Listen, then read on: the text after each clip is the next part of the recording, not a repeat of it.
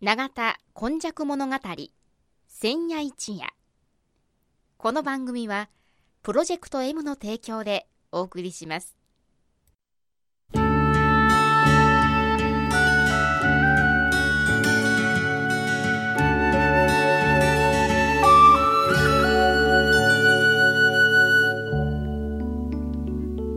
神戸は港があることで多様性のある町となりかしその港というのは神戸港だけを指しているのではありません。山から海へと注ぎ込む川のある地域には素晴らしい砂間が広がり海の流れと川の流れに相まった。この永田地域一帯も神代の昔から自然の生んだ港がたくさん点在していました。そして港は海外からの素晴らしい知恵や文化をその往来する人々と共に受け入れる場となり豊かな暮らしを生み出していったのです。つまり自然が生み出した小さな港が瀬戸内海を望む永田地域にはあちこちにあり長い長い時代を超えた昔から大陸や朝鮮半島の人々との交流を紡いできたのです。この番組「永田今昔物語千夜一夜」これはこの地域を育んできたこれらの多様な人々の往来とそしてここが住みよいということで定住してきた人々の培ってきた様々を一人一人の視点で読み解き解析し永田の多様性これがこれからの時代の大きな力になるというこの地の歴史を掘り起こしながら未来予想図を皆様にお届けするという番組です。毎週土曜日の夜の7時15分からの15分間 FMYY からお届けします。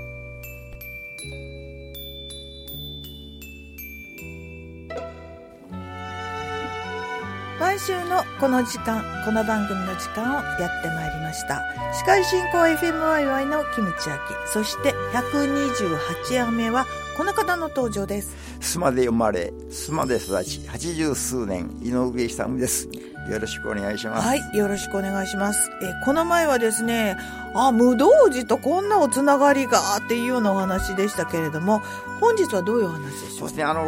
今日はですね須磨のの山のですね天然の恵み。こ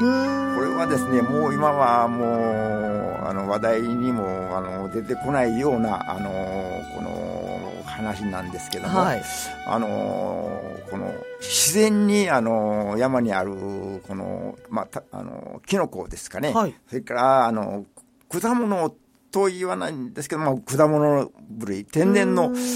俗に野生の、あの、食べ物というんでしょうかね。野いちごみたいなものはい、それからですね、あの、これも今はもう本当に、あの、忘れ去られてしまった、あの、山菜と、あの、果樹というようなことなんですけどでも山菜は京都に行きますとお高くでございますよ。で、これはちょっとですね、まあ、この須磨寺の山も多少あの関係がありますので、はい。山泉草木と、これはあの、もう、あの、自然の恵みをですね、えーあの、あれ、ありがたく今まで頂戴をしているということを、ちょっとあの、この、あの、振り返ってみたいというようなお話を山させて草いただきたいね木、山の川、えー三本川と草と木っていうこと。はい。まあ自然とともに生きていそうですね、たその仏教用語ですね。そうですね。はい。えーそれでですね、まず、この須磨の山はですね、あの、西の方から橋伏山とか、鉄海山と、は高倉山、諸山と、そういうようにずーっと続いてるんですけど、ええ。鉄海山とか橋伏山はですね、あの、水系が全くないあの山なんですね。え？そうなんですか？山に水系がないんです。で高倉山、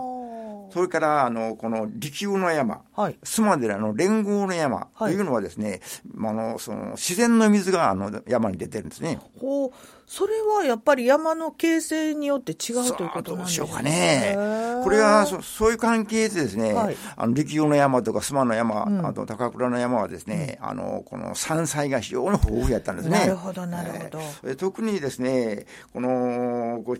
気候からずっと順次変わってきますとですね、春はですね、もううどんのようにわらび。あそれで、あの、ああっちはですね、はいキノコ。このキノコのもですね、このスマ独特のこの呼び名でしょうかね、ちょっといろいろもし、あの、このネットで調べますとね、し我々はシバハレという、あの、その、キノコがあるんですね。あもう一度？芝晴れ。芝晴れ。はい、これはあのー、網竹系の、あの、その、キノコだそうですね。そうですか。これがですね、うん、あのー、まず秋には、あの、よく、あの、生えてますね。うん、この、わらびとかですね、あの、秋のこの芝晴れは、私、あの、祖母がですねおば、おばあちゃんがですね、秋になると、必ずその、あの近所の方何人かとですね、一あの、秋のシーズンに2回か3回ぐらい、あの、キノコ狩りに出るんですね。そして大きなこの袋にですね、もういっぱい、あの、その、この芝晴れをですね、取っていくんですね。そして、この芝晴れは何に使うかと言いますと、あの、味噌汁のね、具に使うんですね。ほど。で、子供の頃ですね、はい、ちょっとこれぬめ、ぬめりがありましてですね、はい、もう毎日のようにこの芝張りの具ですので、これが嫌いでですね、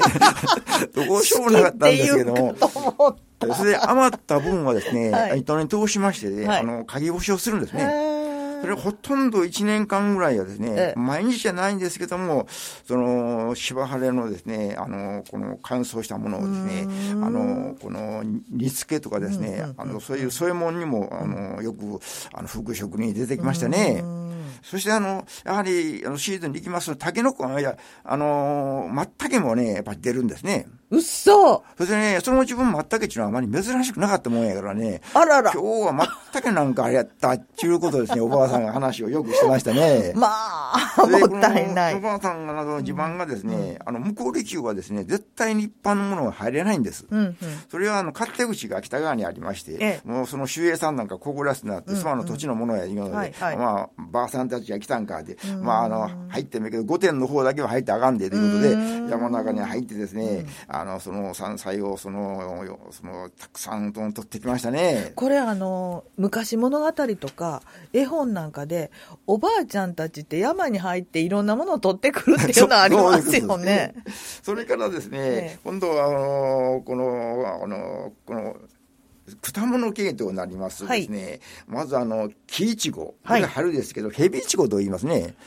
あちあの、これも枝がちょっとあの張りましてですね、あの、ブツブツのような、あの、ものがあって、それ一応春、春、春にですね、はい、それが出てきますね。うんうん、それから、初夏になりますと、山桃というのがですね、もう、とにたくさん、その、山にあったんですね。うんうん、天然の山桃ですので、食べられ、十分食べられるんですけども、これ、小さい実が、あの、ですので。まあ、種が大きいしね。山にはあまり、あの、取ってこないんですけど、これは鯛の旗の、あの方がですね、ちゃんと手入れして作ったものをですね、須磨の町によく鯛の朝のおばちゃんが売りに来てましたですね。それから、あけびというものがありまして、あけびも私ら子供の自分が、あの、いとこのお兄ちゃんと一緒にですね、秋になるとこのあけびを取りに行って。あけびってどんなんですか？美味しいことはないんですけども、あの、この、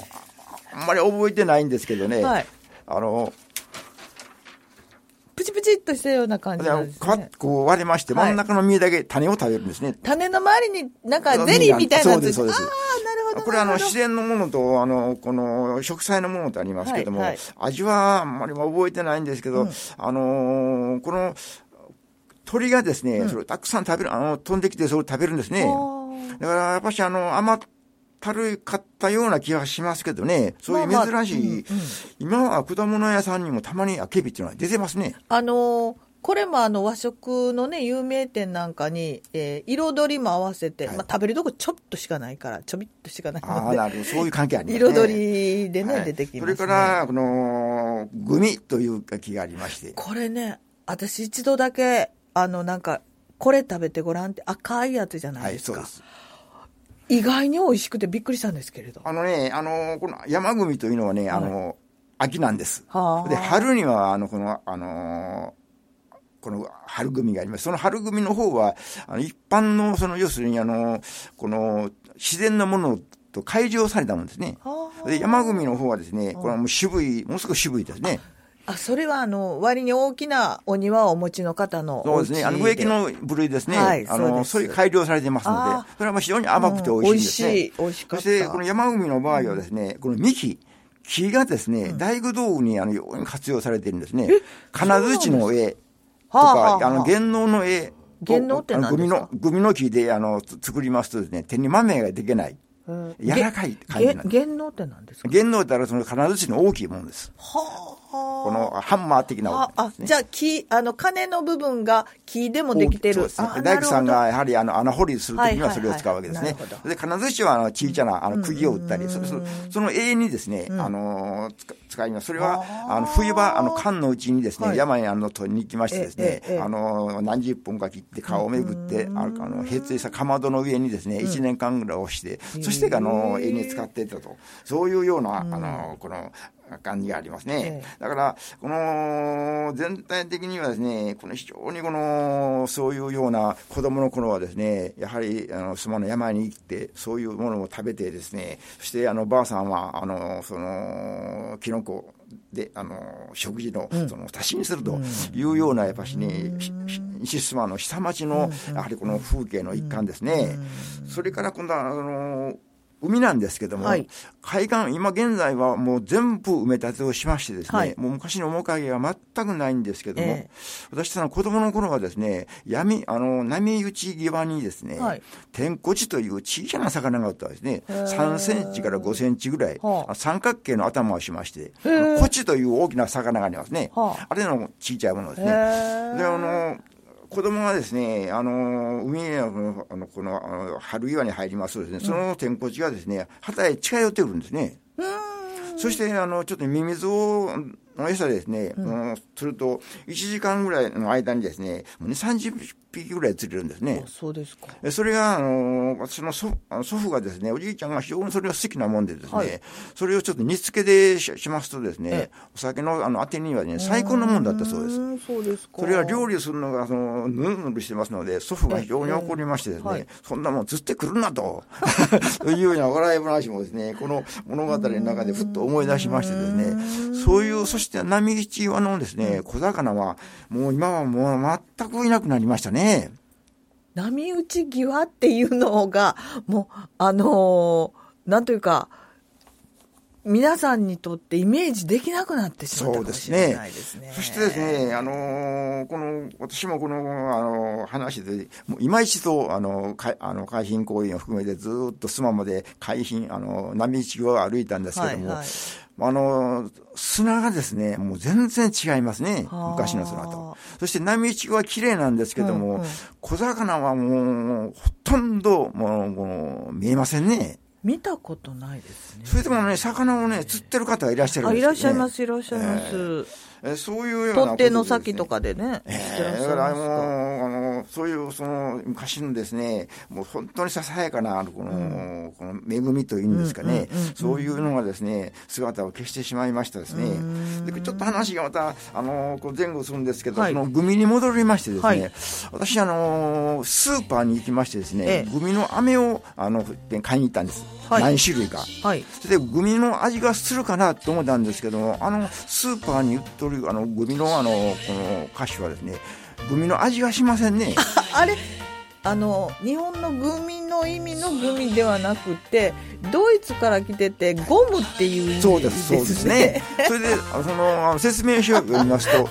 このあのお菓子はあのグミの味はしませんと書いております。書いてある？そこまで見たことなかった、パイナップルリンゴ、はい、あのみかん、はい、そういう色がついてるのがですねあの味がありますけど、はい、形だけがグミの形をしてるんだそうです